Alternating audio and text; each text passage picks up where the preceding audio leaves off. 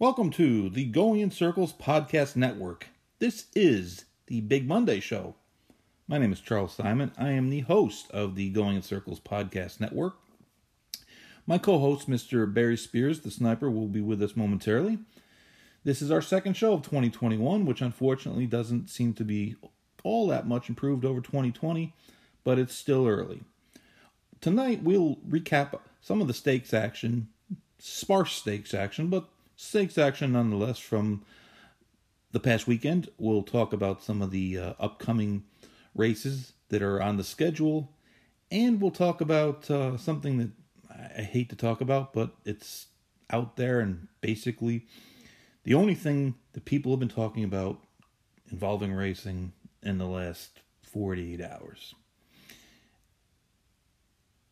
It's uh, it just is what it is. All right, we'll be right back with the sniper. The Going in Circles Big Monday show is proud to be sponsored by BRL Equine, the premier equine supplement company in the horse racing industry.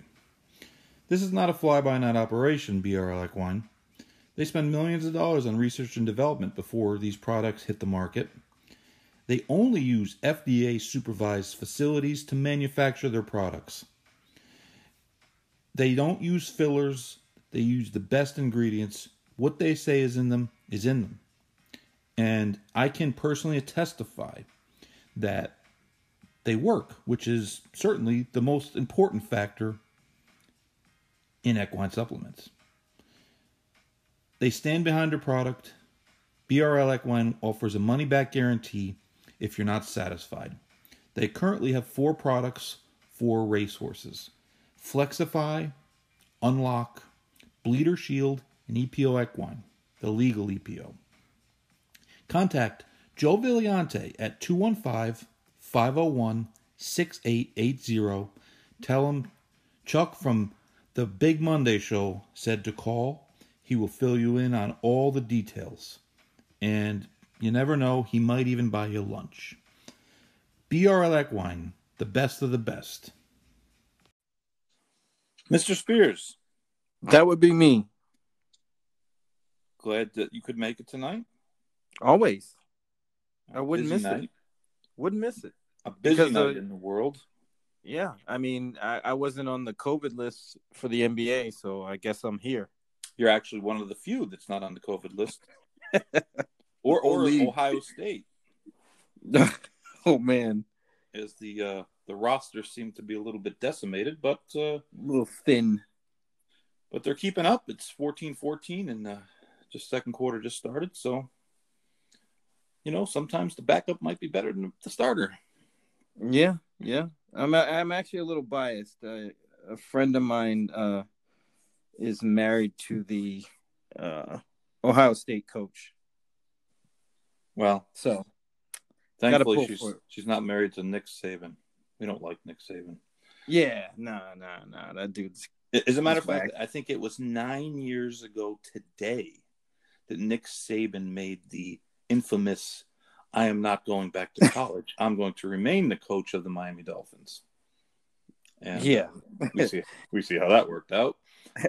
But um yeah, it's uh it's kind of crazy. There's um the one kind of element that you can take from professional sports and um and, and you know sports at the level of Alabama and Ohio State football is that every precaution has been taken to get these players um, you know in, in as safe of a bubble as as can be without being in an actual bubble and yet it's still not enough and of course we don't know what people do or where they go 24 hours a day if if they're not in a bubble like the NBA had last fall and that is a scary notion for horse racing as we still have yet to have any major interruptions outside of Golden Gate, um, at least in the last few months. And as we're starting to get into the meat of the championship meet at Gulfstream and the winter meet at Santa Anita, um, it's a little bit scary thinking. Well, are, are they still testing like they were? I mean, I, I haven't heard anything. I, I don't know the if they're protocols they're still doing that sort of thing, or they just like, oh well, if it happens, it happens. I believe they're still testing the jockeys. I don't know the frequency, and that is a very good point. In that, um, in the NBA and in the NFL, the players and coaches are all tested daily, so it's it's much more apt to catch um, a, a, positive reading. But um, by the same token, without the testing, it also allows uh, perhaps the virus to spread without people even knowing. Especially jockeys are are very fit, mostly young uh, you know, athletes, and most of them probably aren't going to be negatively affected like normal people or people with underlying conditions would be. But still, it, it's kind of a a little bit of a sobering thought when you see uh, NBA cancel two games tonight. The Cleveland Browns somehow won a game without having a single practice or, or having their head coach. And uh, we are a sport, and, and um, certainly we're not at the professional. Uh, we're a professional sport, but we're not at the level of those leagues that, of course, also have far greater revenue to, to do this. But um, yeah, it, it's a reminder of you know how how well we've done, but how vulnerable we still are. Yeah, I, I, I mean, I, I just would have a hard time believing that, you know, like you said, with all the the people changing tracks and you know everything that's going on, um, I just it just boggles my mind we haven't had more tests or more positive tests um than we have, especially lately. There hasn't been any. I mean, other than what was going on at Golden Gate, I really haven't heard anything, which seems like it's it's almost unbelievable. No, I know at Gulfstream and Palm Meadows, of course, which is an extension of Gulfstream, uh, negative COVID tests within, I believe, 48 or 72 hours were required for all the personnel, grooms, hot walkers, exercise riders, assistant trainers, trainers, uh, coming in from out of town. So uh, I don't have information if anyone was positive, or I guess if you came back positive, you, you wouldn't um, you wouldn't show up with the, po- the the positive test and say, "Oh yeah, by the way, I'm positive." But um, yeah, it's it's just um, you know we, we can't take for granted that uh, things are going to keep going on, but we have to kind of keep going on. So yeah, yeah, absolutely. It, it was, Even uh, when the world's upside down. yeah, exactly. Um, it was kind of a light stakes schedule this weekend. Uh, only three graded stakes, two at Santa Anita, um, and one at, at Gulfstream. Um, I guess we'll start at Gulfstream in um, the uh, the tropical turf event, which was kind of um, uh, kind of for the the the horses that that didn't get invited to the Pegasus turf group, um, but uh, there was one in a pretty impressive fashion by by Ray's a ride a comet. It was a six year old candy ride, called, uh, trained by Mark Casse, Tyler Gaffalione and the pace was was not particularly fast in the race, and the the, the dynamics of the race changed obviously when Analyze It uh, from Chad Brown's barn was a, a an early scratch uh, due to what's said to be a issue with a quarter crack. So he's out of this race, and the pace was not particularly strong um, no, it was pretty slow. Casa Creed was the horse that seemed to be uh, getting a, a, perfect trip in that race and sitting second and behind those fractions. Um, Frostmore was the leader, and I think uh, the 24 almost to the quarter. It's 47 and change to the half. Going a mile Gulfstream, that's really that's for that caliber that's of horse. I think Pete Aiello even said pedestrian. I think he used it. Yeah, that the pace wasn't slow. But Ride Comet, you know, was was not too far off, kind of in a stalking position. Was three wide around the turn, widest of the the three first, you know, across the wire, and it looked like Casa Creed at the eighth pole was was going to win the race, and Ride Comet just kind of um just kind of outgamed him in the stretch. Uh, yeah, that's that's a good word for it. I would think. um, but I saw he uh, he got invited to the Pegasus Turf.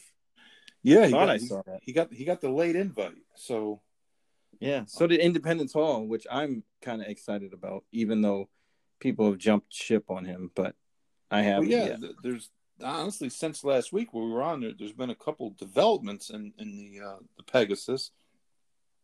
Charlatan is going to pass, and he's going to be headed to uh, Saudi Arabia for the $20 million race, which is understandable. I, I mean, we talked about and said, you know, we don't know that all these horses are going to to run because who else is left? I think Tacticus or whatever his name is. I think he's pointed to one of the, the races in the Middle East, but he doesn't exactly scare anyone. And I, am not exactly sure again who else from this country um, is is really missing uh, from that list. So yeah, other than the ones that are retired. yeah, right. There, there's thousand words was announced retired today. Um, another one. It, it's it's just I I don't know. Maybe it's it just the way it seems like there's been an unusually high number of horses going to stud, or maybe it's just um, there's not a lot of other news, and, and we're just happy to be paying more attention to it. I, I don't know, but uh, you know, Charlatan out. I, I, think Math Wizard has drawn in, um, and like you said, there was a couple uh, uh, late invitees, but I mean nothing that's really in good form. So it remains to be seen exactly still. Yeah, you know who's going to show up, and and uh, I'll tell you who did show up in the La Cañada at Santa Anita was a horse from Chile named Saninas. S A N E. Saunus? Saunus, right? Sanius. Sanius. Who's a scat daddy, another scat daddy. Scat daddy had some un, in, unbelievable success in Chile.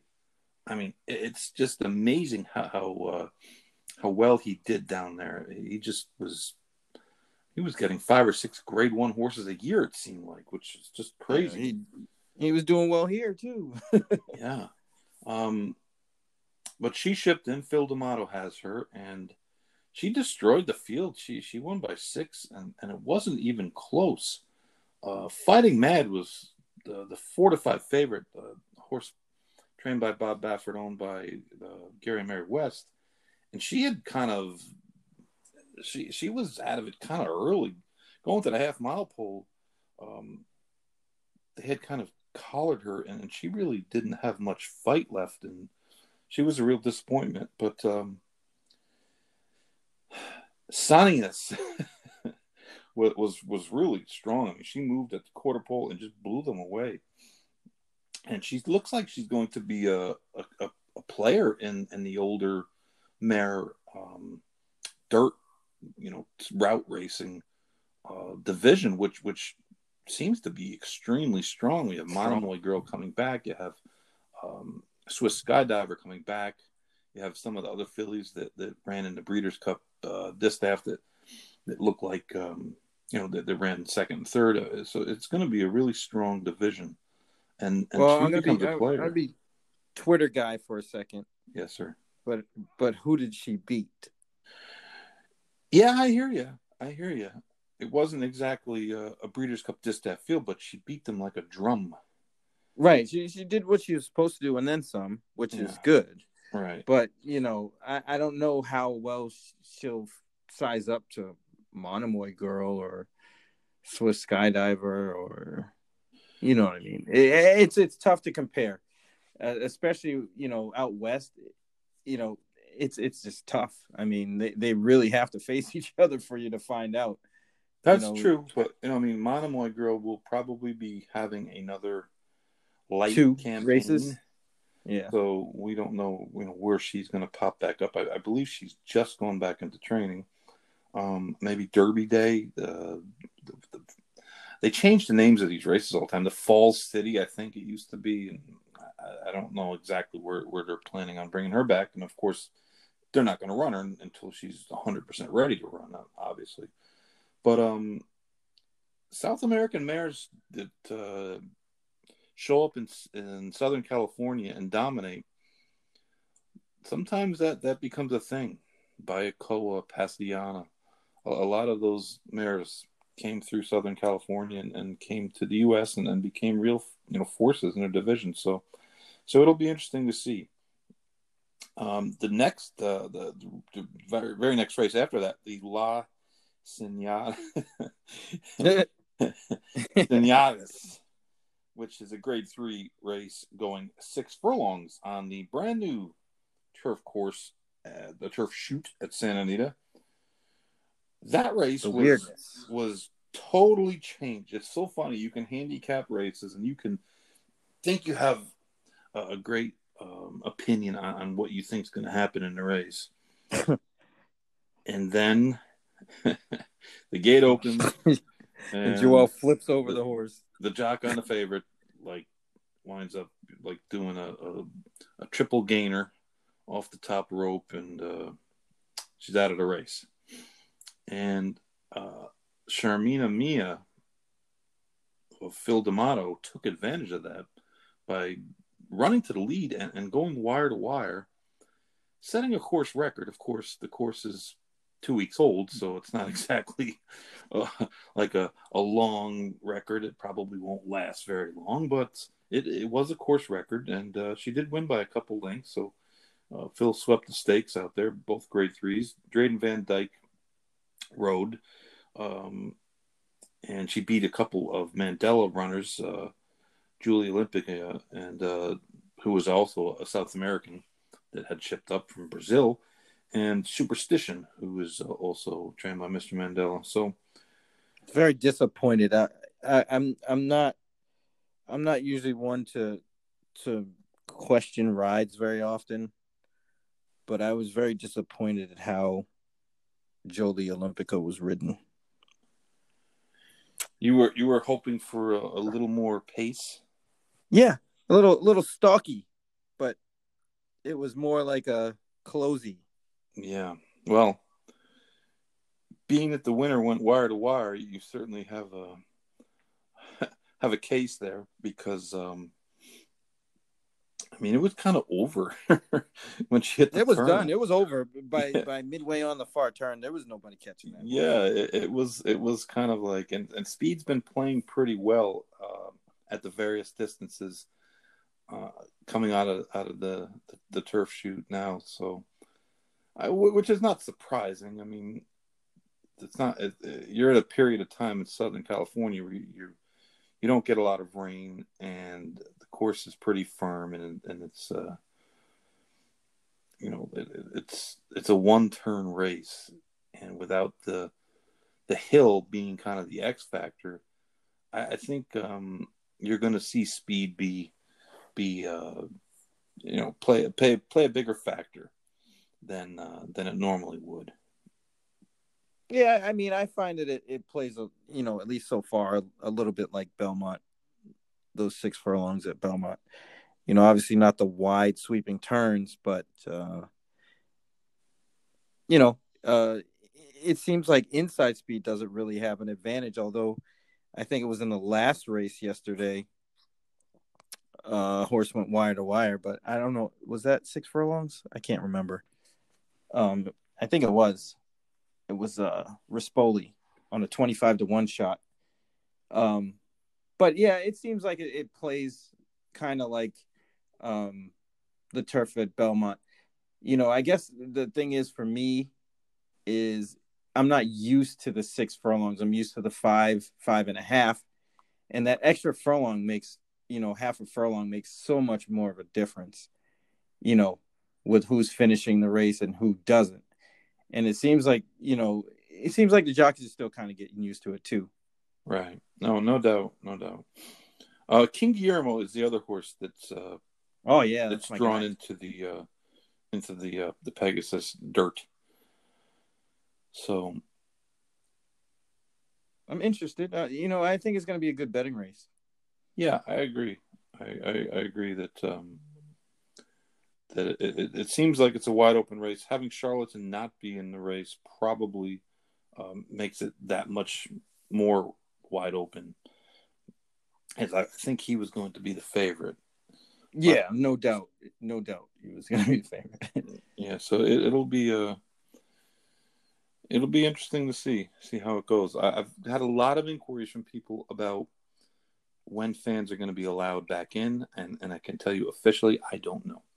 I've, I've... Well, I saw that I saw that shot again from the infield, looking in over by the tent. Yeah, and there was crazy amount of people over there.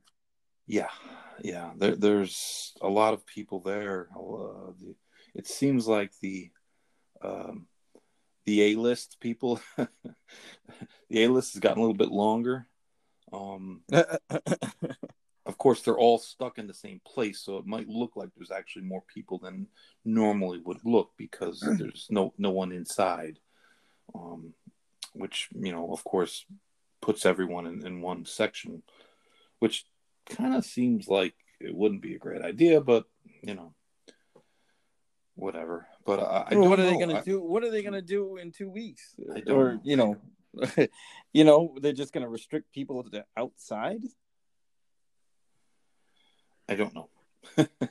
I mean, there's going to be sep- separate sections for depending on the level of ticket you bought, um, which is, of course, not that different than than most years. But I don't know how much walking around I, you might wind up being restricted to a certain area I, really don't know. I really don't know. But yeah, awesome. I mean, you know, a lot of people like to, you know, go to the paddock and then walk to the to the fence to see the race live, and yeah, it, it's, it's going to be interesting. I don't know how you I'm going to document it. I don't know how you can socially distance in that scenario. Well, not to mention the the grandstand isn't big. It's not big. Not. It's not big. Nope. It is not big. So we'll see what happens. But I I don't know, and, and if I can find out if if um, if I get any information, I will make sure that I will put it out on social media um, as fast as I can. And of course, um, you know, there, there's been no official release, so. Um, right. That's that's the other thing that that I find kind of curious because it's kind of in limbo. I guess that all systems go. I guess if you don't hear nothing, then nothing's wrong. Yeah, yeah, no, I, I hear you. It's uh, it, it's it's tough because people want to make plans, and I mean, I'll be honest. Over the New Year's uh, weekend, there was a lot of people out and about in South Florida. A lot. Oh, yeah. Of, you saw a lot of uh, license plates from out of town. A lot of people had come down here because things are so open. So I don't think it's it's restrictions from the state or the county or the city. But so it's a track. I can't right? really tell you for sure what it is um, because it's it's really not being made public. So, hmm.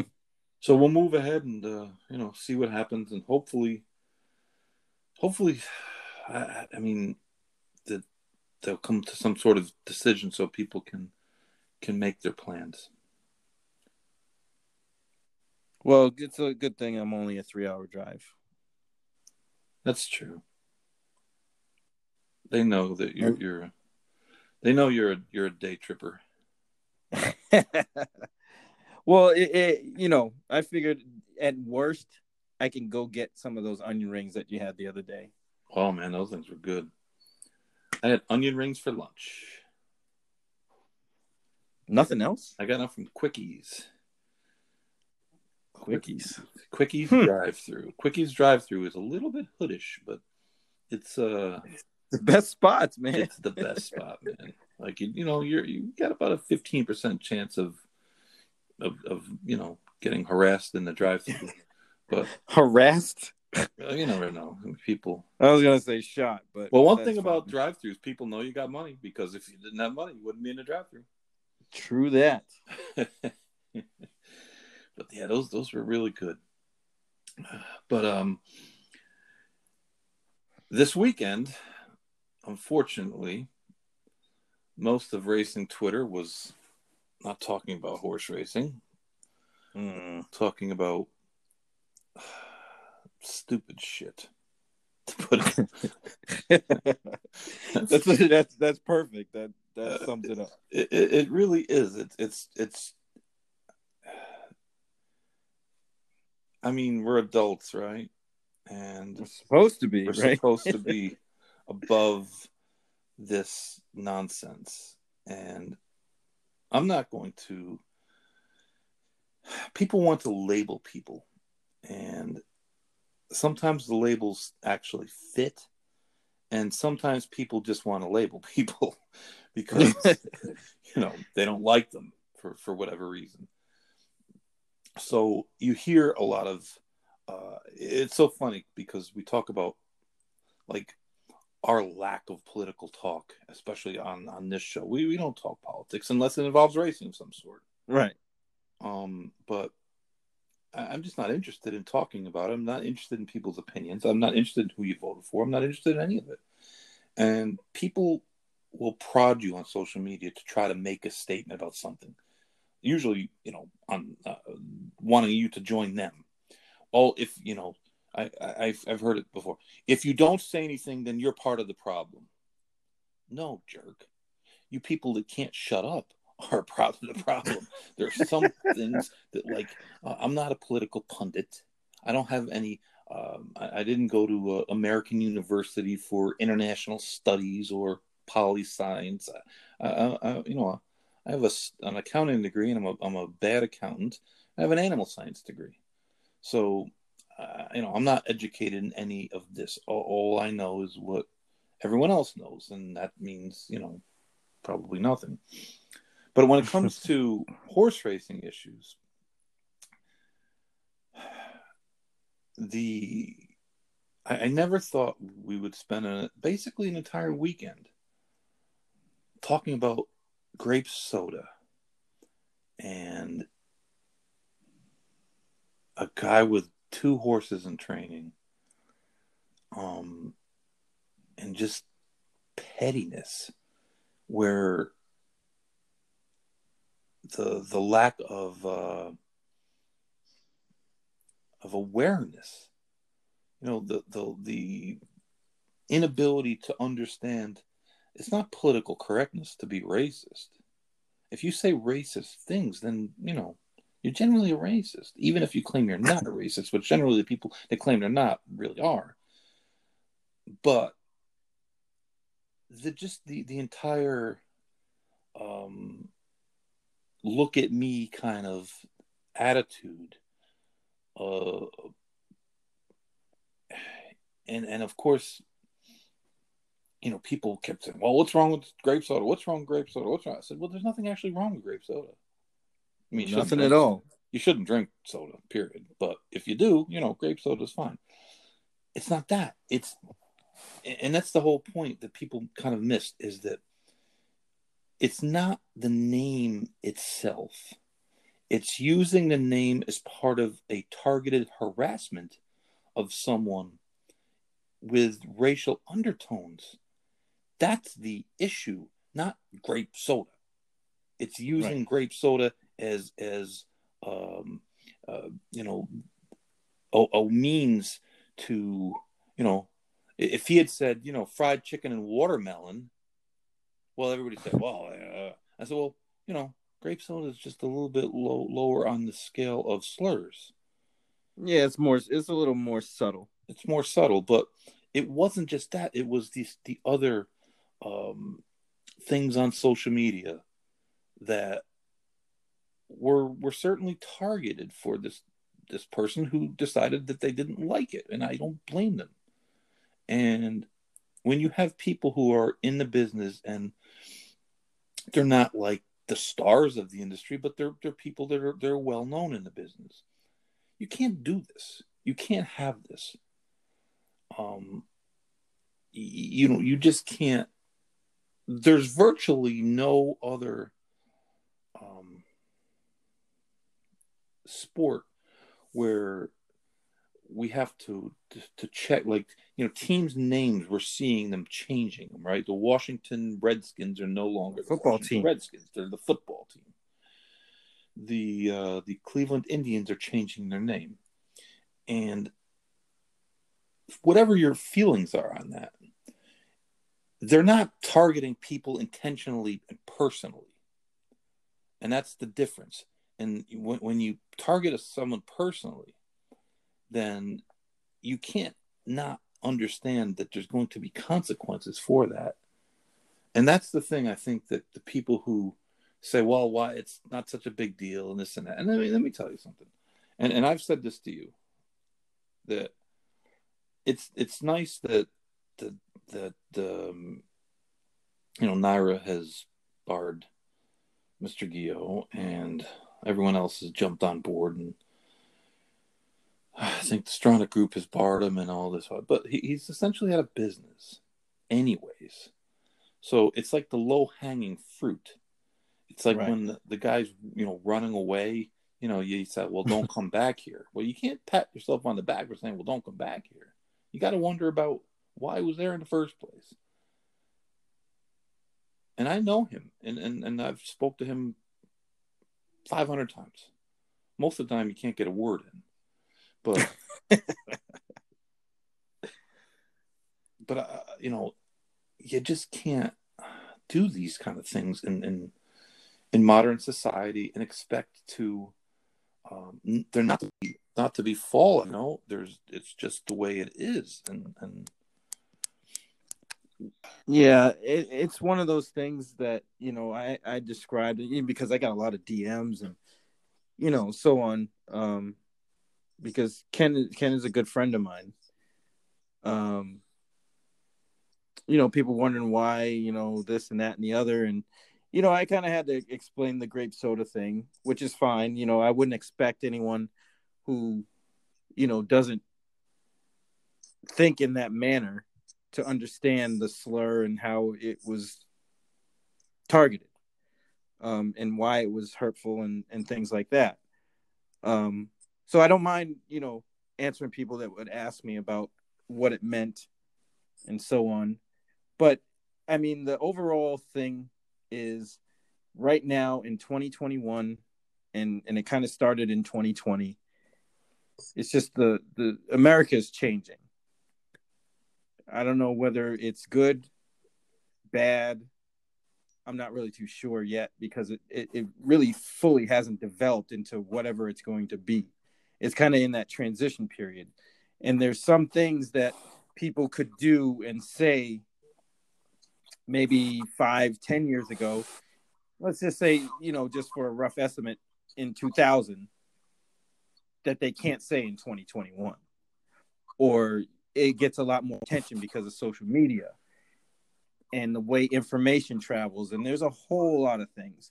But i guess the overall thing you know that for me that stands out is things are changing.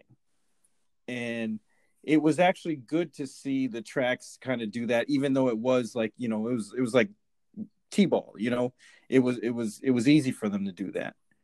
Um you know it's just you know hopefully you have that optimism that they recognize things are changing and they did something about it. Now if they can address the other parts of racing that aren't going so well that would be great too.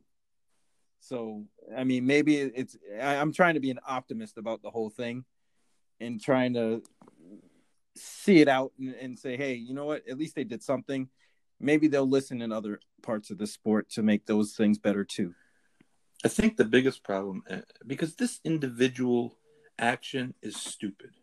The person is stupid, and his actions were stupid, and I know he he's got away with doing this a million other times, and I'm not saying that he's unique. He's certainly not unique, no not at all and I think it was honestly. Uh, I don't think it's as malicious as people make it out to be in some ways. I just think it's a kind of a look at me, look how smart I am. I'm going to dig, uh, you know, at the guy, the black guy that I don't really like that much. And the truth of the matter is, if he wasn't black and he was, um, uh, you know, a, a Spanish or or something else, he probably would have come up with a different slur to use. Um, yeah. But more than that, I think to me, I try to look at the big picture all the time instead of just looking at, uh, okay, this is bad. You know, this is this is nothing really. It's not really to me. And I know what you're coming from, and you're saying is, um, you know, you hope that, hey, it is a positive that something was done. Which, of course, in this business, you know, a lot of times nothing gets done for years. But um, I think what it, it really stems from and this is more of the segment of people and uh, you know the undercurrent of you know well people are just too sensitive and you know blah blah blah. Well no one's calling you a name. So it's like I, have uh, like i don't even like talking about this and i certainly don't like having you i'm not going to use you as a prop you know, oh Barry's, you know, Barry's a, a black guy, so you know we're going to talk about diversity. No, that's not that's not it. Um, I had a show uh, a couple months back with um, uh, Roberto, who who's doing oh all Puerto the, Rob. yeah, the Spanish language stuff, and, and talking about how a business with a huge, huge uh, percentage of, of workers that are Spanish um, that that's popular in, in in places like Southern California and um, in Texas and and uh, South Florida, where there's a huge Spanish population. How how we we, we barely acknowledge their existence and how uh, short-sighted it is and, and how racing doesn't learn from its mistakes and racing is very white it's very old and in some ways, old white guys don't like to change. And and I've said this in a different arena, but uh, when you hire old guys, you can't expect new ideas. And racing has that problem of a lot of our decision makers, a lot of our quote unquote movers and shakers are older people. And they tend to want to be um, they tend to be more um, insular and, and, and be more with the people that they want to be with. Uh, people that look like them, people that talk like them, people that have common experience like them. And you can't expand your horizons in that in that manner. You, you know, and I think that that people um, of color, that, that women, um, you know something other than older white guys. And that's what i am. I'm an old white guy basically. So i think that uh, that we would be better served in trying not not to fill quotas or anything like that but to try to bring new voices and new visions and new life experiences. Because how better to to find a new market to expand to than to understand it by having someone that is in that demographic. Instead of having someone explain to you um, why they think that that demographic might be better have someone from the demographic explain it to you directly. Yeah that's that's a that's a really good point. Um you know like you said it, it, it's time you know it, it's almost to the point where the sport is has their backs against the wall. And what they're doing and rehashing everything they've done since you know the 30s and 40s all the way up to now isn't going to work. And that that's kind of where i was going with the the changing of the guard kind of where you know society's different than it was you know 10 years ago let alone 50 years ago. Um and and it just seems like it, it's it's that time for for racing to to step up. I mean, and, and I'm not just talking about the race thing. That's part of it, and that's probably a smaller part of it. I mean, in general, just every facet of the business has to change. um, it's obviously going to be painful because the ones that are in charge are, are, are not so willing to do that because for whatever reason they think that formula works and it did for a long time Yeah, but, but you know any, what? Any for a long business worth of salt will need to change It, it worked for a long time because we had a monopoly on gambling. I mean, that is true I mean, it, it was roll out the balls. You know, it, it wasn't. Uh, it, there was no competition, and now we, we face fierce competition, smarter competition, more well-funded competition, and yet we, we spend most of our time arguing about bullshit like Lasix.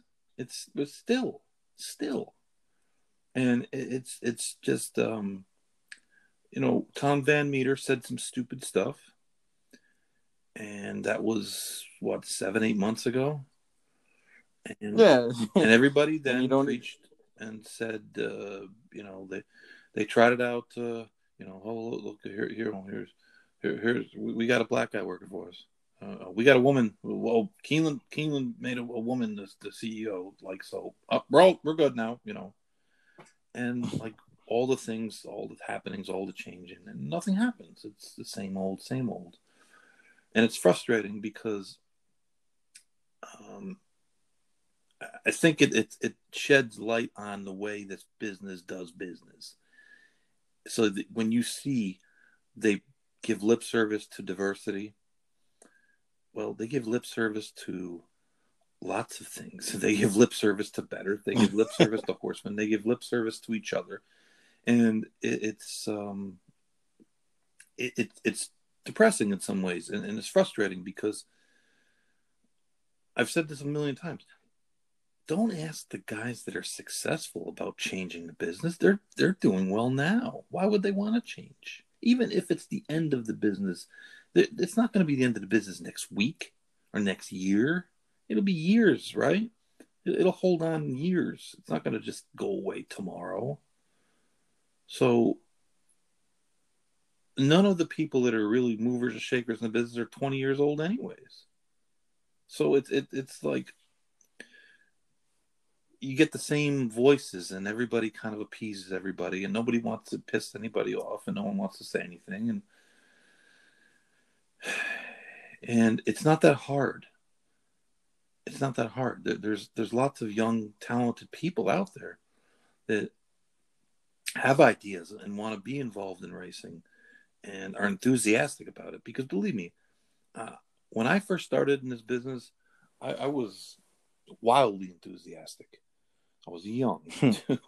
But um, my first job on non backstretch job was uh, was working as assistant racing secretary at Yonkers, a harness track, and this was 1989, 1990, and I think it was 1990. We went in the summertime. We were running eight cards a week, eight, seven nights and twice on Tuesdays.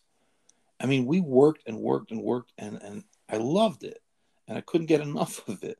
And you know, we we came up with new ideas, and we tried different things, and you know, consumed by it. And I don't have that same energy today. I just don't, and part of that is is being younger, being youthful, and and um, not being quite beaten down by the, the, the naysayers that, that are going to tell you that nothing's going to work, which is what I've heard it a lot. I've heard a lot of things. i'll Chuck, that won't work. I, I'm adamant about the conditioning, uh, not the conditioning, but the conditions of races changing what we're doing because what we're doing sucks. And you see it all over the place. Shorter fields. Uh, I mean, if it wasn't for turf racing, if some of these tracks lost turf for a month, two months because of uh, you know, Oh, whatever man. happened, it, it would be brutal. And we're not seeing a bounce back in the full crop. We're not seeing a bounce back in the interest of um, of owners getting back in the business or, or owners expanding, except at the very tippy top. And those horses all go to the same people, anyways. So they, they don't they don't help. It doesn't help when they go to the big barns. You're not going to increase your field size because those guys aren't going to have the variety of horses that's needed to fit to, to increase field size. You can't just increase field size in in this condition or in that condition. And it's um it's tough because it's you have to remember a lot of horsemen are not um, horsemen are, are, are really maybe the biggest curmudgeons of all in that they, they've been they've learned how to do something and and uh, they understand things to a degree. They understand claiming races. They understand allowance races. They understand maiden races. So when you ask them to move to a, different system it's going to take time and it's going to take a lot of uh, cajoling and it's going to take a lot of, of uh, you know tweaks because it's not going to be perfect from day one. But no one wants to even talk about it and, and it, that makes me crazy because what we're doing is not really working. You know gulfstream's had three racing secretaries in four years. It's not the guys. It's, it's no, the it's system. um, we keep changing the people at the top, but it's it's not that. It, it, it the system is is you know. Well, I mean that's an, a testament to not understanding your business. I mean, if you get three people there in four years, it it can't be the person, you know, unless you just get people that are totally clueless, which I, I am giving them the benefit of the no, they're, they're not. But but but two of them were um, older guys from kind of a, a, little bit of a past era, and they have a younger guy in now, but there's only so much he can do. He's just getting his feet wet. He can't just like, okay, today we're gonna totally revamp everything. It, has got to be a group effort. It's got to be supported from the top down. It's got to be supported by the horseman. And I, I'm just using this one example.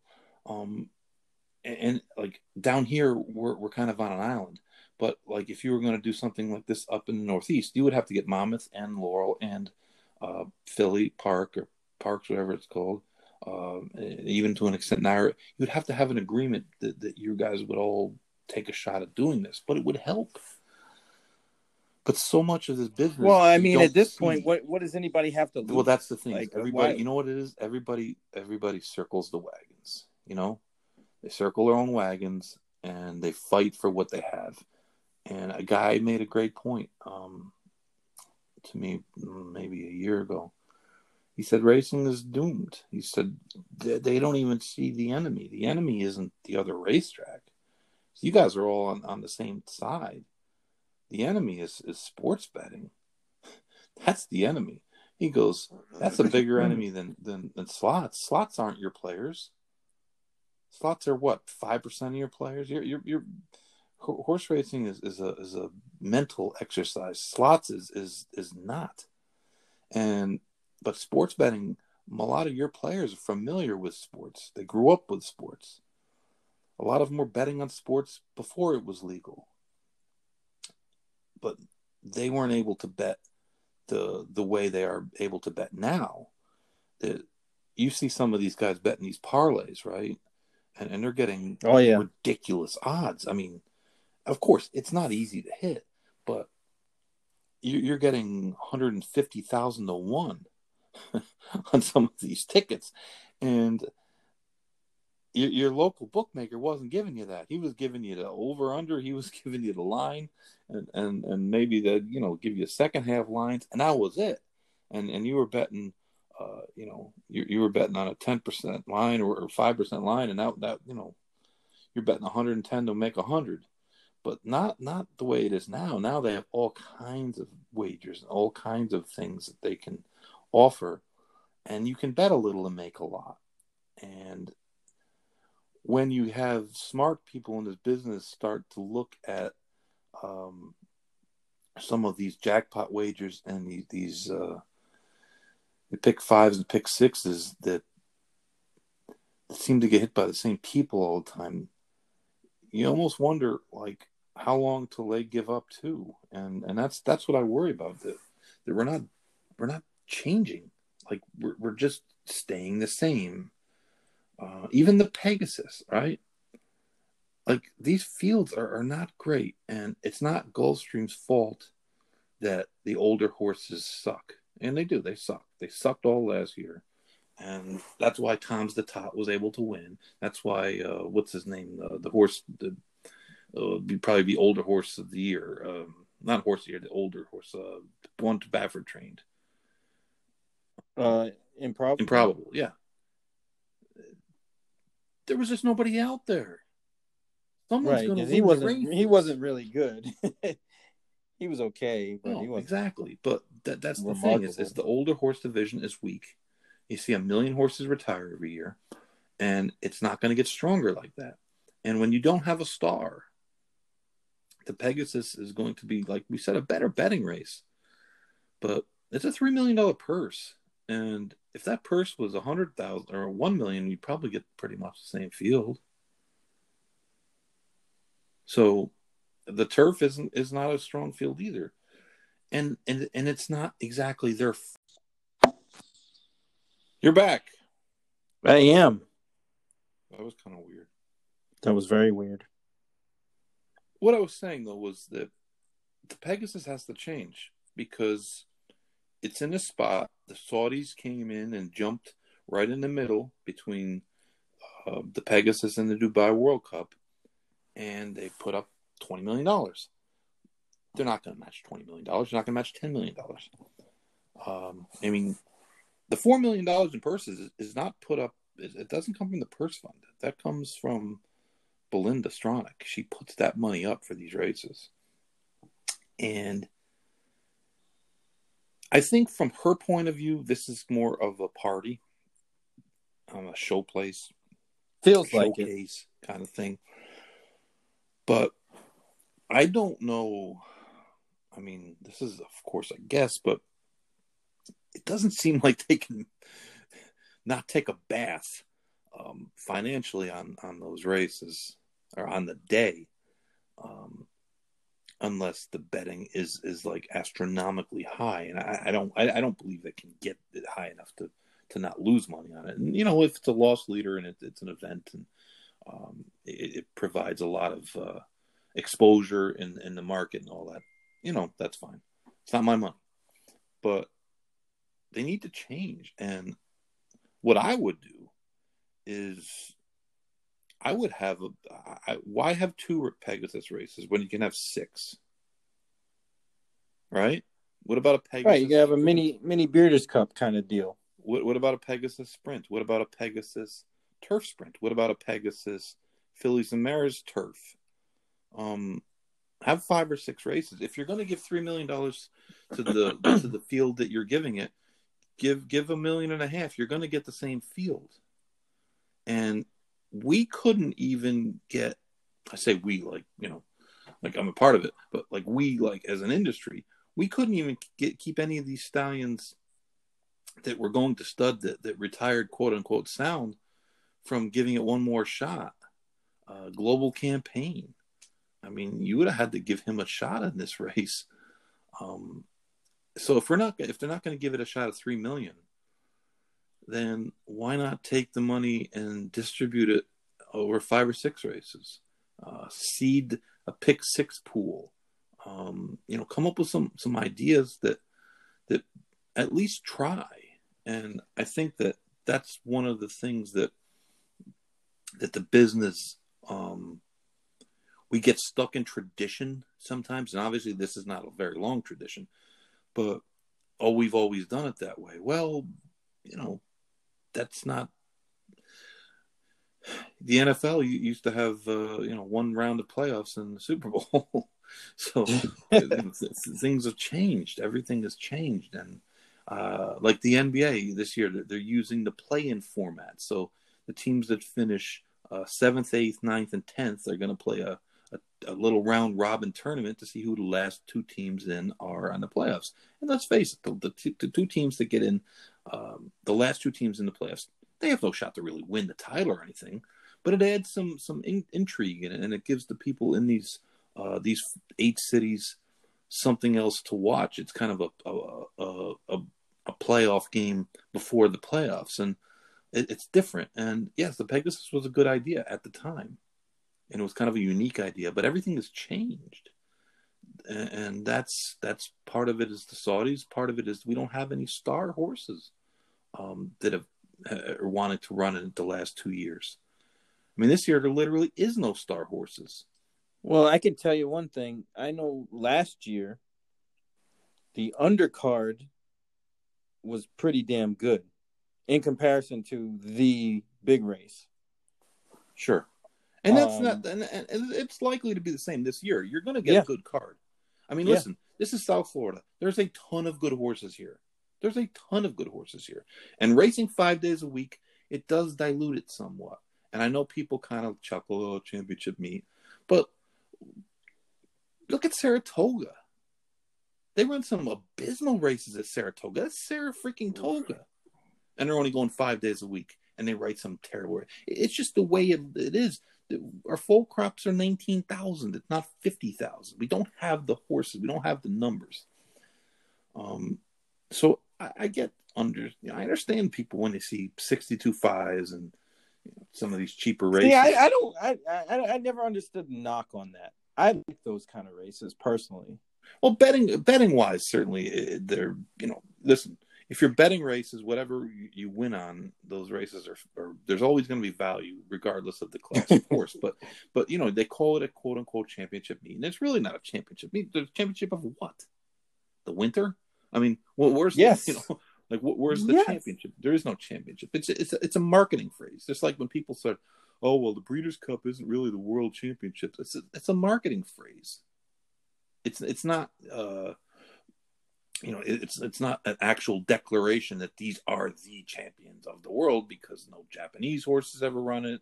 Um, uh, you know, the, no no South American horses ever run. I, I, should say never, but very rarely do they run in it. We, we never get Australian horses running it. We don't get a horse from Hong Kong. So yeah, it, it's not really a world championship, but that's what it's called. So I, I, would like to see some some kind of expansion of, of the Pegasus idea. Yeah, that that's why, a really good you know, idea. If you, got, if you, if you can have one Pegasus, then you can go two Pegasus. Why can't you have four or five or six? Right, and and, and it could, be, like I said, become a, a like a mini Breeders' Cup because you know the timing's there um, for a lot of those horses to run back. The the purse would be good enough for them to to attract them to come um, especially if you know if it was a, a, sprint like a dirt sprint or you know those are those are the the good kind of races that, that people are trying to look to run in. Well think about turf sprinters. There's really not that many no. premier turf sprint races period. Well, they got a grade um, one. sprinters too, too, well and, and, and yeah you know we'll have to work on the grading and that and, and but but that that that comes with time and and uh like the Sunshine Millions was a great idea when they first started it, and they would fly horses, the California horses, California versus Florida, and half the race be out there and half the race be here, and you know, they, uh, Mr. Stronach provided, uh, you know, flight transportation and costs for for everybody to to go, and it, it was good for a while, but it just wound up costing too much money. But when it was on, and, and of course he was paying to have it on TV, it was great betting races. It was interesting races. It was kind of unique. It was different, and I think that that's the kind of innovation, even if it doesn't work, that we need to try. We need to try. I, I, I just, uh, I just would like to see more. And I know it's tough earlier in the year, and a lot of horses kind of point for the Breeders' Cup and maybe get a little time off after that, but yeah, but they're down here anyway. But you know, I think you could bump it later in the season. So what? You, run the same weekend as, as the Saudi race. You're not getting any horses right, running in both those races. Right. There, there. So, I mean, I don't know. I don't know how many American horses ran last year in the Saudi. You know, those that one two, day. Right. It was three. It, it couldn't have been that many. So it's not really a deterrent or you know or taking away from it because you probably weren't going to get those horses anyway. That's what I mean. It, it, no one's running. I, I, was laughing. I was talking about um, I was talking about John Henry a couple weeks back, and I said it's funny. John Henry would probably make fifty million dollars if we could beam him from from uh, um, his time in the late '80s uh, to now, of course, just by attrition, like... he he, he would have ran more than everybody else, which meant he's gonna win more than anybody else. Yeah, like oh, so there's a month between races. Well, he would run in the Pegasus, then the Saudi race, then the Dubai World Cup, and then he'd come back and probably run in the um, the Met Mile. I mean, nothing phased the horse. It was he was, of course, you know, like I said, they don't make horses like that anymore. But uh, I mean, no one's running in, in in all three of these races. No one's running in two of these races for the most part. So yeah, Mucho so maybe Gusto it's time did, to, didn't he last year? Who? Mucho Gusto didn't he run in in uh, in Dubai? Right. I don't think he ran any good. No, he didn't. He, he, didn't run it. He that was it good. for him. Yeah, he didn't. He didn't run any good. But I, I, I want to say he went to Dubai after the Pegasus. Yeah, he might have. But, but he um, didn't do anything. It was. It's a rarity. It's just a rarity to see, and and racing needs ideas. It needs new ideas. It needs even if, like I said, even if they don't work, and not stupid stuff like. Um, like roulette. Roulette, roulette that, that, was just a ridiculous idea. I don't, I don't know who, who, who Man, who somebody did a hell of a sell one. job on that one because. But I, I, mean, that was doomed from the start. That was, that was not. That's not what we're talking about. Talking about actual ideas to have a chance, not something to draw in people that are going to supposedly bet five dollars to win on horses. Nothing wrong with having fans and people like that, but let, let's not, you know, make. But let's spend our money a little more prudently um, but uh, but yeah, I mean, getting back to the original premise, and I remember not knowing anything about it. The Caribbean Classic, when they first said they were going to run it at Gulfstream on a Saturday, I thought they were nuts. I said, "You're going to bring horses from all these these these these countries that people here have no familiarity with at all. They don't know the horses. They they barely know the breeding. They don't know the jockeys.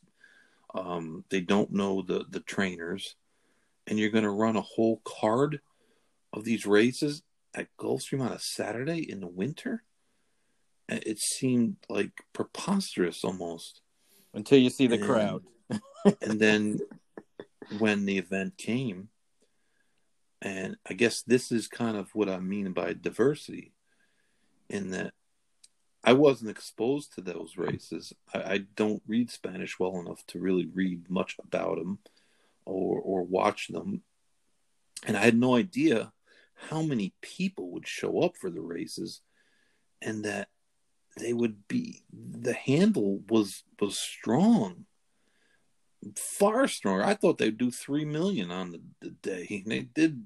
I think the last year they had it because they have they didn't have it this year because of uh, COVID issues, but it was like um um fourteen million dollars, or twelve million, something like that, like like a crazy number, and that just goes to show you. I I wasn't familiar with the the the uh, the event because I'm not uh, you know I, I don't like I said, I don't speak or read Spanish well enough, and it turns out it, it's a it's a huge it's a great day. I mean, it's it's a big day, uh, and I believe the track did really well on on the day. Um, and I think that that's a perfect example of how you know different cultures, different people, different um, ideas could be beneficial for horse racing, and, and uh, as opposed to you know tradition. I, I think tradition in racing is, is, is over. That outside of maybe the Triple Crown races, and you know, remember when they were going to move the Belmont, or they moved the Belmont this year, and everybody freaked out, and we had to hear about tradition and this and that, and and you know, my constant theme was, what about the other 412 traditions that this business has that, that are going by the wayside? Why is the Belmont a sacred cow? Why is a mile and a half a sacred cow? Why, why, you know, like like, what what is it about the Belmont that's so great?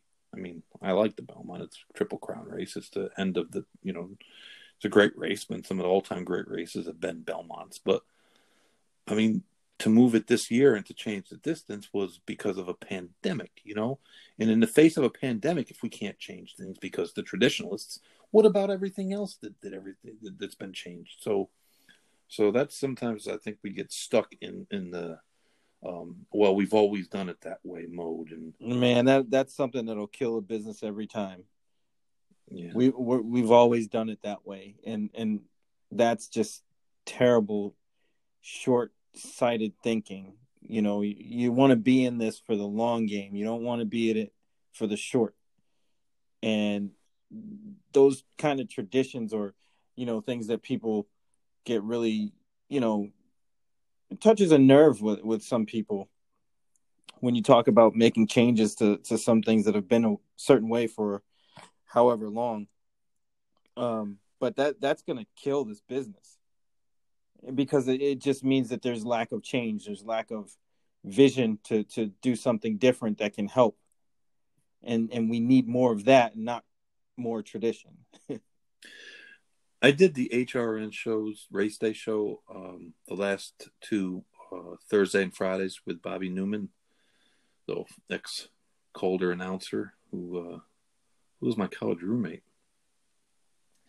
And the other day at Aqueduct, and the format is is pretty simple. I cover three racetracks, kind of give a brief preview, make a selection, listen to the race, and uh, and recap it. Well, there was a race at Aqueduct. I liked the horse, um, the two horse, the two horse, uh, lightly raced horse, showing a little bit of speed a second start. And next start kind of got bumped around, but made a decent close. And I can't remember it was changing, maybe an equipment. I can't remember what it was, but I thought the horse was solid at six, seven, eight to one. As it turns out, the horse just trailed, but wasn't like trail like just was last by 10 lengths. The horse was like 25 lengths behind the entire race and didn't break bad, just never got into the race. Um, and I thought to myself, it's kind of aggravating to me that no one's going to report on that horse. No one's going to tell me, and believe me, uh, you know, the few dollars I bet on the horse, it's not like it's the, the end of the world. But we need to have a reporting system where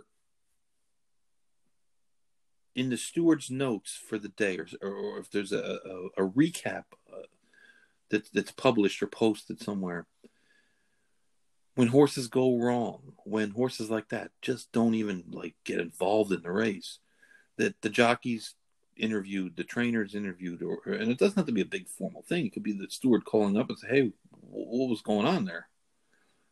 Uh, jack might said, "Oh, listen, the horses, the the the rein was. I thought the rein was broke, or the bridle broke, or the horse uh, stumbled a little bit. And I think he was, you know, he felt off in his right front." And then you call the trainer and and get an explanation, so that the people that bet on the horse or the people that watch the race can get an explanation as to what happened.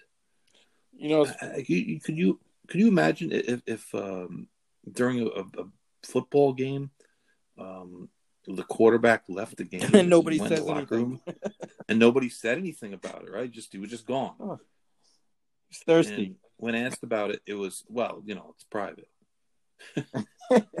you know, You know, it's funny you say that because I, I was actually prepping to do uh, another podcast. Um, what? I know I was cheating on you.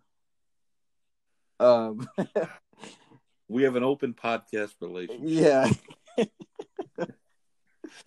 and I was uh, I was asked to to take a look at the big race. The, I think it was called the Queen's Plate. I want to say over at Kenilworth in South Africa.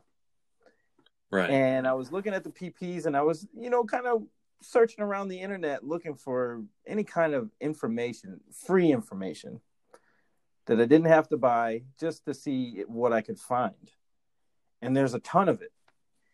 And the one thing that stood out was what you were just talking about, where they had steward's notes on all the horses from their last race. and I was like, wow, that's that's that's really helpful because the, I I don't know if you looked at those PPs, but they're little they're they're kind of strange. They don't really give you a lot of information.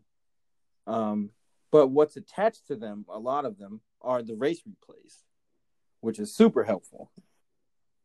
Right. Um, but things like that, you know, um, you know, we're stuck in the, that same thing, that the tradition. We have these these past performances with these lines, but we can't get a free video. You got to go searching for it somewhere else, and you know that kind of thing to make it easier for people to want to play.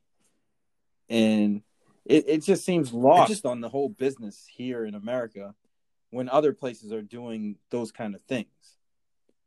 It, it wouldn't be like this massive undertaking. No, they have they have the material. They have the you know, just basic PPs and a replay is more than enough. Just, just the you know, I, I just would like sometimes an explanation. Right, and and be like, That's hey, all. you know, like when a, a horse, horse just, runs, he broke bad. When a horse runs, or or the favorite stops in a race real bad. Oh man, um, especially now that we're we're getting to the point where um, it's so confusing with the Lasix use now and you see horses coming off Lasix, you see horses going on Lasix, and all of a sudden it's become like this giant handicapping, you know, factor again because there's so much coming on, coming off. And if a horse without Lasix stops in a race, everyone's natural inclination is going to be to believe that the horse bled, bled right? Right? You're going to think, wow, but and that may not be the case. But how, how can we find this out? And I don't, I don't know that. Uh, I know that there'll be horsemen that will not want that information readily available. Why? Because it'll be used against them. As far as it'll be used against them. As far as horse would be less likely to be claimed. Um, if the horse does the same thing the next race, you'll have people on the internet saying, you know, this guy is a butcher and the horse is bleeding and this and that uh, if it's just conjecture, it's one thing, but if if you actually know, it's another thing. But if, if we're gonna if we're gonna live in this this bizarre, you know, Lasix is the worst thing in the world. We can't use it in stakes, but we can use it in these races, and you can't use it as two year olds. Like, oh, I know that they're not going to set a system up where everyone gets scoped after every race and, and it's reported. I know that. I'm not, I mean, that would be great if it, it happened, but it's another, it's another, it's just another reason why a handicap system of some sort of rating system would be a better way of classifying our horses where you wouldn't have to worry about getting claimed and, and things like that. Um, don't they use Lasix and, and you still have claiming races. Don't they use it uh, overseas between starts? Of course, uh, in training and on, of course they, they use it. It's it's. They just have to come off it before you know, within the rule. Forty eight yeah. hours generally, yeah, and and it's not a day. It's not people take it daily. This was one of the, the, the you know people say, "Wow, it leaches calcium." Well, you know the horse runs five six times a year. Horses just get it for when they run. It's not leaching calcium. Please. um, people it leaches calcium from their systems because people on Lasix well are number one generally old, and number two uh, have health issues. Number three, they take it every day. It's daily. It, it, it it's it's a you know it dehydrates them somewhat. People say, "Oh well, dehydration it dehydrates the horse." Well, so does running. So does humidity. So does virtually everything. Dehydration is not one of the great problems on uh, on the backside. It's not, it's not an issue that we haven't been able to overcome. It's it's you know you you get electrolyte imbalances in horses called the thumps, but that's mostly because of hot weather. Um, and horses live outside. Even the stalls, they're outside. They're not in air conditioned, climate controlled places. So down in like here South Florida in the summertime, it's hot all the time and it's humid all the time. So, I mean, I've, I've had horses get heat stroke after galloping with no Lasix, no nothing. So it, it's it's just um, it's just another variable that's added, and there's no easy way of of solving that issue other than to just literally call people, text people, email people after an incident or after a performance that's a little bit um, uh, off, or e- even a horse that, that, that runs really well. a horse has had a couple mediocre races, then all of a sudden, bang, wins by 12 lengths, runs a 94 Beyer, had been running 70 or 65s. It would be nice to find out from the trainer like what the difference was. And he might say, I have no idea. We've done everything the same. But he might say, well, you know, we've done this, we've done that, we've done this. It just seems as though um, more information would be better. Especially, at the very least, we can start with, um, you know, odd performances, like uh, like the case I brought up, where horse just yeah literally got 20 lengths behind and just like stayed there. I think that happened a, few years ago at Gulfstream when Irish War Cry just didn't show up. yeah, and I think he, he I had think the were dumps. there. Yeah, we were there that day. Um, yeah, yeah. he- and and he was just tired. He just didn't have it. And and I and I, I want to say Graham Motion said the same thing. He's just he's just tired. He just for whatever reason was was hot and that was that. And for the most part, we find out things about stake horses Yes. because reporters will call up and say, you know, what happened. Um, but it's it's it's you know, stake horses, stake races make up a very very small portion of our races. So I, I just think that there's there's ways of um, of of attacking this. I think it's bizarre. There, there's a couple two things that really uh, am surprised because one thing about betters, um, they're cynical and they complain a lot. and that's not to say that a lot of their complaints aren't right. Some of them are. But what I never understood was why New York is the only jurisdiction that requires people to declare bar shoes or pads. The only one, as far as I know, uh, and and no one complains about that, which is crazy to me. That uh, if a horse puts a bar shoe on Yeah, in that's New York, that's it- key it's considered information, man. it's considered a, a negative factor, but horses put bar shoes on a lot of other places. No one even knows, especially with with uh, people not being at the track. You, you you know you can't even see it yourself. I mean, most people wouldn't know what to look for, but but um That's one of the first that that always struck me as odd that New York was the only place that required that because that wouldn't be a, a real difficult thing. I mean, you wouldn't even if you didn't um require it at entry, even if it was kind of a, a an equipment change, day of the race equipment change, uh, has to be you know p- declared by 11 a.m. or something like that. But um, I, I just think that that would be that would be useful information. That's one of the first And- lessons I learned at the track. Was looking at the shoe board. Yeah, right. And uh, that that it baffles me that no one says anything about that. The other thing is is the turf courses at Gulfstream. How there's essentially two Oh, turf two courses two there, turfs. Yeah. and we talked about this a couple weeks ago. There, there's two courses there, more or less. There's an inside and an outside, and you know they're always moving the the the, the lanes to try to keep the damage done. Uh, you know, kind of make sure the whole course is damaged instead of just a couple lanes. but there's no real way of uh, of noting that, as far as I know. I don't know if any. I mean, there's more than one just set of PPs. In the old days, we had um, we just had the DRF, and now there's a lot more, you know, PPs available. Timeform US, uh, Bris. Uh, there, there's you know, there's there's some other ones as well, but um, I don't know. There's any designation to note that if it was on the inner side, you know, if it's, it was on the inner course or the outer course, and and no one said anything about that. Which Well, they do that at Laurel too. I think so. Yeah, uh, there's no designation, and and I always thought that was bizarre. I was like, wait, there's two turf courses here. I think it's more bizarre that no one says anything about it.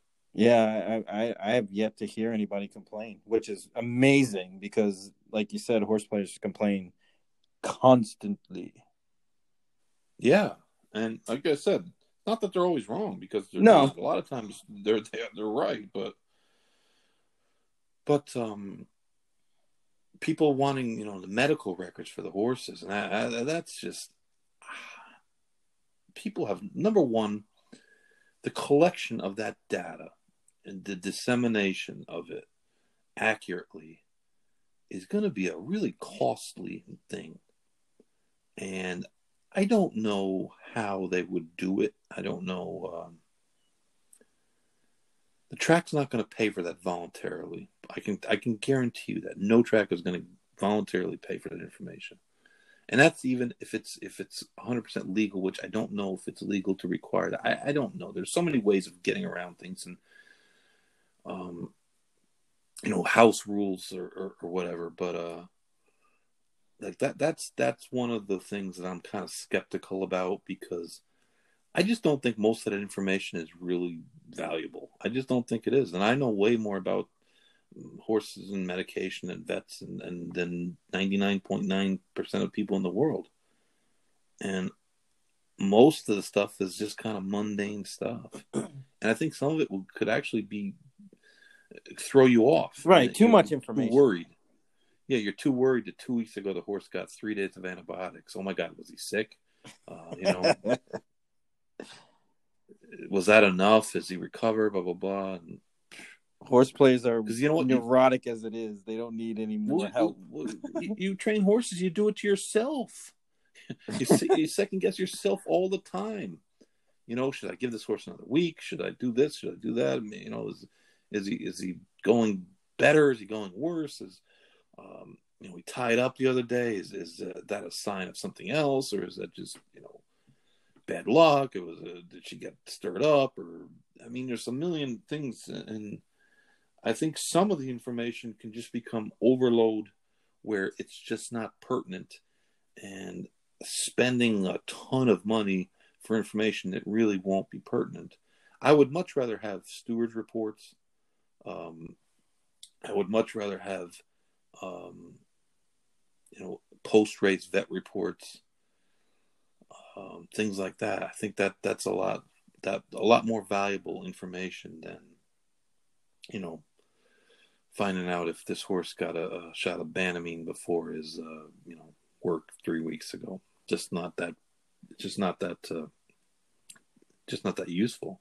No, especially now now that uh, all the the treatments are getting pushed further and further away from race day, which is which is another factor. Um, that used to be able to do stuff really close to race day. Now it's, it's in some ways uh, two or three weeks away. So stuff you used to do the week of the race, which is probably beneficial in the long run, but it makes the information less valuable too. So, but uh,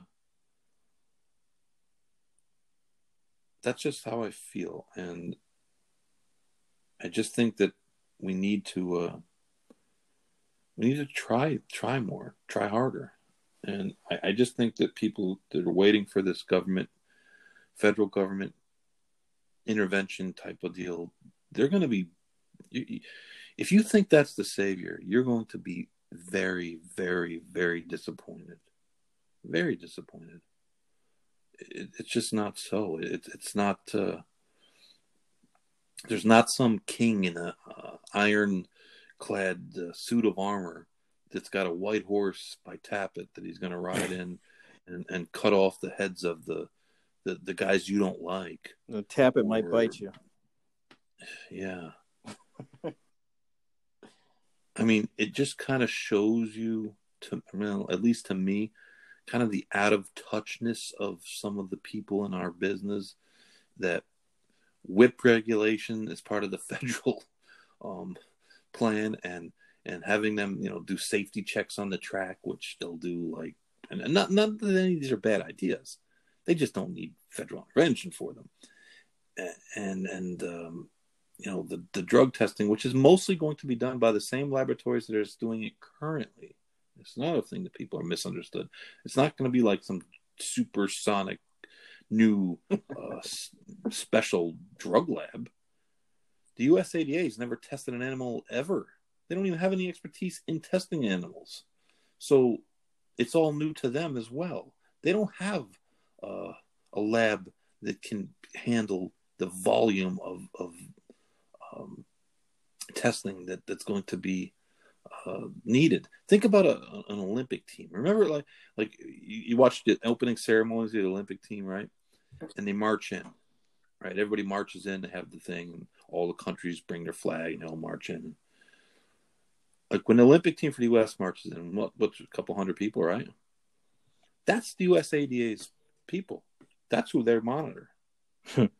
that that's like a weekend of racing at one track at one track, let alone 20 tracks, seven days a week, 364 days a year.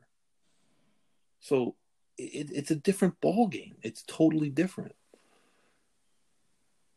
It's not a dictator. There's not going to be like a dictator that comes in. We're going to have panels. We're going to have panels of people that don't know what they're doing intentionally. They're, they've intentionally injected people into this process that don't have any racing experience. Yeah, that's dangerous to me. So so they're going to get they're going to be wildly biased because they're going to get their information from somewhere, right? They can't just go in and not know anything. At least you wouldn't you would hope that they would take the time to educate themselves in some way, shape, or form. And they're going to be they're going to be swayed by whoever it is that, that educates them. So I already kind of figured out like who I think is going to be the people that are telling them what's what. So sometimes a, an impartial uh, observer isn't really as impartial as you think they are because, like I said, they have to be educated by someone, by some group, by some form in order to be able to form rational opinions about about whatever topic it is.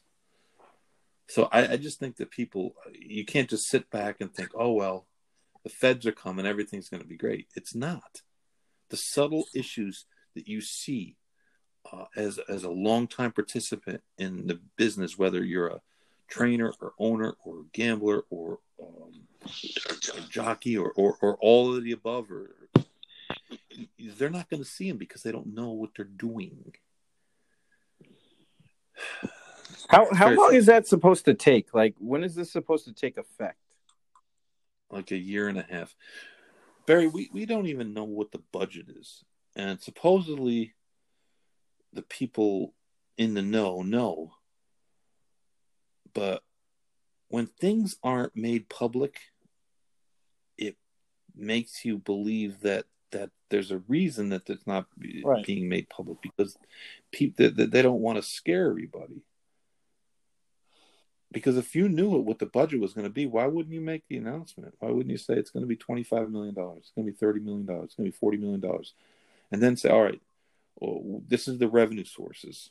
We have to figure out how we're going to fund this." Uh, I mean, the way they've done it is almost a bizarre fashion, in that it's a state by state mandate. So different states are going to fund it differently, which by itself, I mean, the whole object of some of this stuff was to get rid of the states, right? But the states are still going to be regulatory bodies. They're still going to, um, the, the, the federal law has nothing to do with like stewards' decisions, uh, taking horses down, uh, state licenses, things of that nature. That's nothing to do with it. So we still have to deal with state um, racing commissions and regulatory bodies. I, I just think people are, are, are are naive to think that uniformity for drug regulations means like you're going to see much of a change. You're not. It's it's the same. It's basically making it easier on, on a trainer not to have to to know 17 different states' regulations. But that's just an inconvenience for trainers. It's a pain in the ass. But changing that's not going to make racing like all of a sudden better. It's just not. And hopefully there's some way, some some uh, investigative force involved here, but I I can't I can't find it in the bill. Maybe I'm not reading it right. It's a million pages long, but I just wonder. I just wonder how much this is going to cost, and if it's just a bunch of redundancies. Except we got rid of Lasix. I told a guy, a friend of mine called me yesterday. He's a breeder, he was kind of giving me an update on some things and uh, some old horses of mine, and just you know, kind of a courtesy call. And I said, you know, you're going to have to be licensed. He's like, what? Uh, Said, wait, yeah, what? You're, you're a breeder. He's like, you're a breeder. Well, I said, yeah, you're going to have to be, according to the federal bill, everyone that has anything to do with raising a horse or, or I think sales participants, I think uh, uh, breeders, they all have to be licensed now. And I know licensing is a gigantic pain in the ass. it, it's it's a massive pain in the ass. Um, and if you're going to add a ton of people to that to that list, and it seems now like we're going to have to get state licenses when we go to different places, like we do currently. But now you're going to add a federal license to the mix. Just more money spent. And, and what is licensing breeders? They're doing it so they can have some sort of control over them. But I, I don't know what the point is. Right, but I, I don't Because- get it either. If you license a breeder, then you're going to have tons of people now not currently licensed. And yes, some breeders are, are licensed owners and they, they race their horses, but a lot of them aren't. And I just know that um, you're going to spend time chasing those that don't renew their license, that don't uh, take care of their business, because it happens in racing all the time. It's just kind of. I just think that people's enthusiasm for it is just misguided, and I don't want to be like the the purveyor of doom all the time, but I don't think they really understand what this bill's all about, and I don't think they. I, I don't think a lot of them understand what the issues are. They really don't. They they they, they think they know, but they really don't, and and it's not gonna. It's not gonna just. It's not gonna do this. The the FBI is not part of this this equation. We're not gonna have FBI investigating things, at least as far as it reads. Well, sometimes You know, you know I, I see people who are talking about it in a in a positive light. I just sometimes wonder what their motivation is behind it.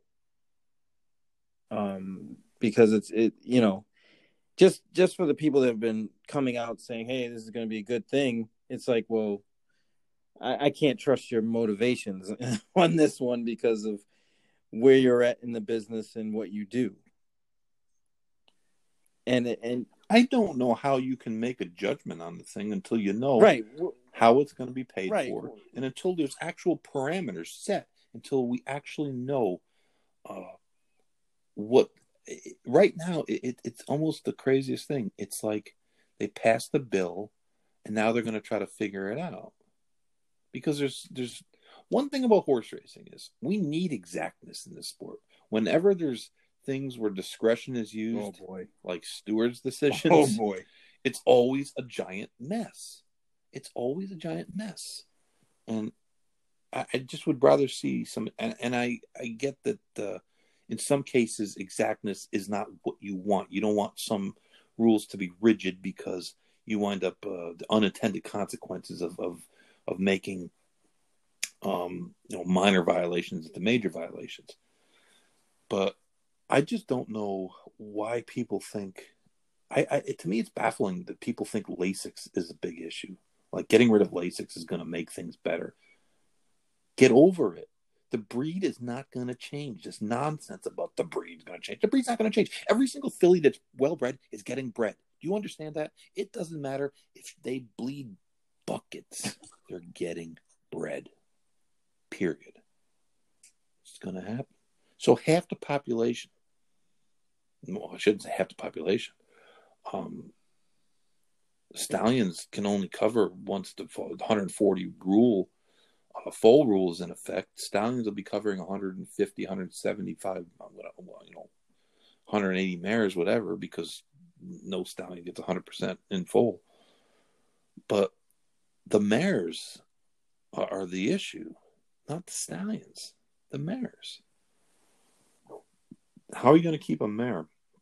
Yeah, the theory of no Lasix will prevent a bad bleeder from competing at a high enough level that they won't become stallions.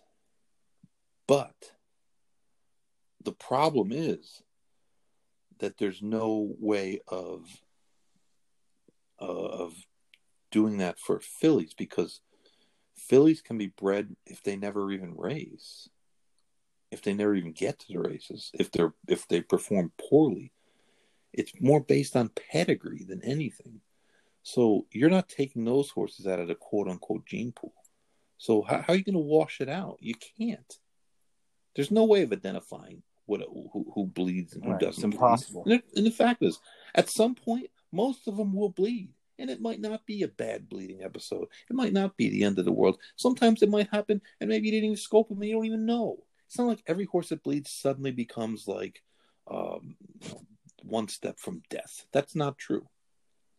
But chronic bleeding gets worse, and there's a lot of assorted health issues with it. It's internal hemorrhaging it just it, it, it's internal hemorrhaging and and the people that just say it's no big deal I, I, get like if you see like a little tiny trickle well yeah that's probably not a big deal then but maybe it's going to get worse maybe it's going to be you know the, the, the trickle leads to a, a flow which leads to a you know something worse but I don't know how you identify mares that bleed and take them out of the quote unquote bleed gene pool. How, how do they come out of the equation? You can't. can't. You really can't. So I, I really downplay honestly.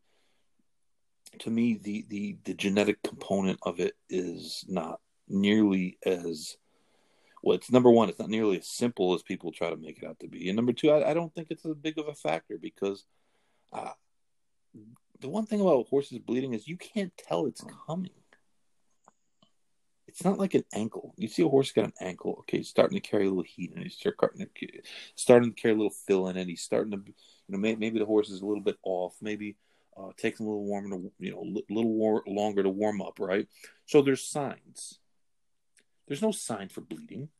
Horses who are healthy, who look great, who train super, go out and race, run bad, you scope them, they bled at four to five. and you don't know why. and you probably never will know why.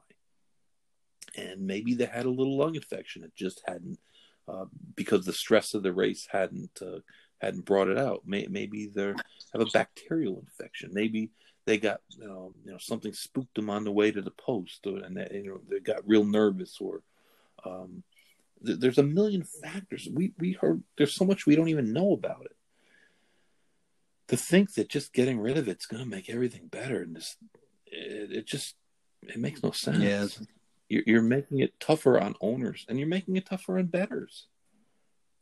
You know, you're adding a variable that can't really be quantified. Game's tough now. Ain't that the truth? Anyways, Well, I have um, I've depressed everyone, probably to the point of uh, exhaustion. uh, tomorrow, I'm going to Circles Live. GCL. We have um, Najja Thompson of the New York Breeders newly uh, a new job that uh, yeah. he just started. It's my guy right there. We're gonna have him on. We're gonna have him on talk about his career in racing and. Uh, fortunately for him, new job. Fortunately for him, I talk to him just as much as I talk to you. Just think about that. Yeah. I'm gonna talk to him about what, what he thinks about the demise of his alma mater, Florida. Oh State's man, he won't even program. talk about it.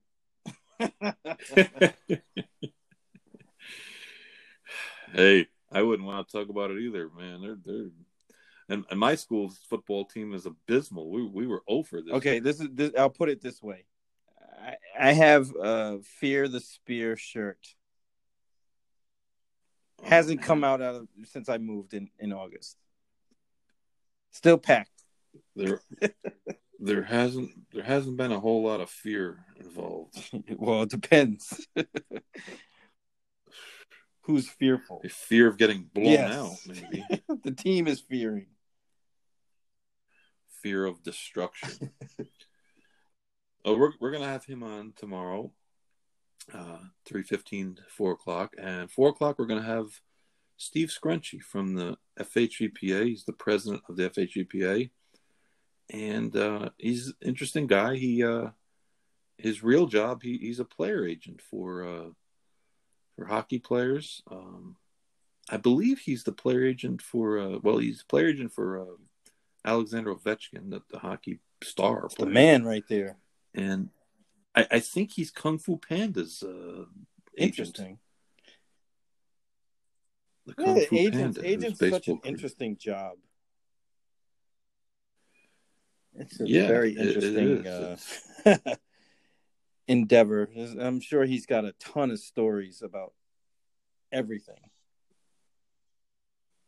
Yeah, he's he's going to join us and talk about some of the um, the Horsemen's organizations, um, the, the challenges that we we have these days with the the technical aspect of the game from um, a business standpoint has gotten to be so much more complicated that 15 years ago. We had simulcasting, but it was pretty simple, and there wasn't a whole lot of there were no ADWs and source fees and this and that, and and, and um,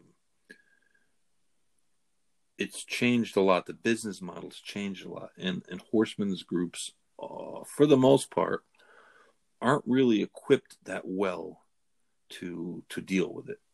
And um, you know, Steve's a smart guy. He's a I was lawyer gonna say you got to be a lawyer, Yeah. right?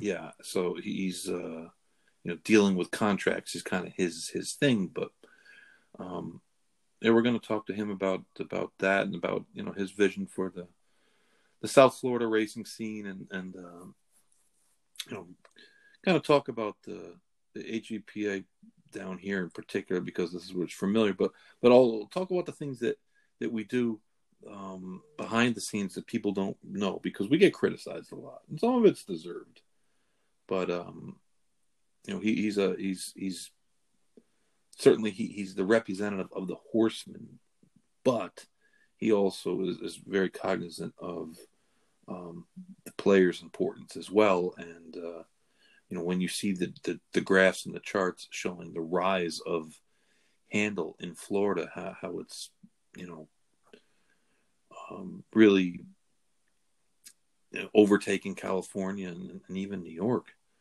um, how important it is and how important the players are. So he's going to be on at four, and uh, and it should be a pretty good show. I'll be listening. So that's tomorrow.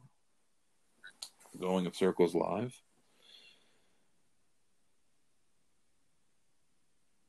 The Pegasus just has If we to make come, it- man. It just has to be here.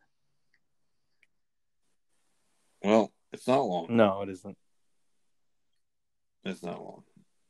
But um, the twenty third, the twenty third of of this month, which is a two, which is a week from this coming Saturday. Yes, indeed. So next Monday on the Big Monday show, we should have a, a, a really good idea of uh, Who's showing up? the of the Pegasus uh, card, and I'm not sure what day they drew it. Uh, I don't know if they drew it early or what, but um, but it, it it should be a good card of racing at the very least, even if the the star power is is lacking. Yeah, it should be good. I'm looking forward to it. It should be. and by then maybe the Knicks have won another game since they got blown. Hey man, Kevin Knox is their best shooter. I don't know. Kevin Knox sucks.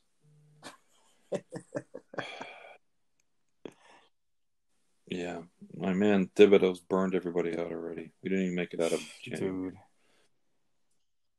Oh well. There's always next year. It's Pitino Jr. right there. Pitino's got a couple of rings. And he likes horses. I don't think Thibodeau knows anything with basketball. I'll give him one thing. That guy's yeah, he is. No, that that's one thing he is. They're down twenty five and thirty eight seconds to go in the game. He's still coaching, but but that's the way it goes. Well, Barry, appreciate your time as always. Appreciate you having me, man. And uh, we'll be talking uh, later on this week, I'm sure. And uh, good luck with uh, all your endeavors. You too, my brother. All right. Have a good one.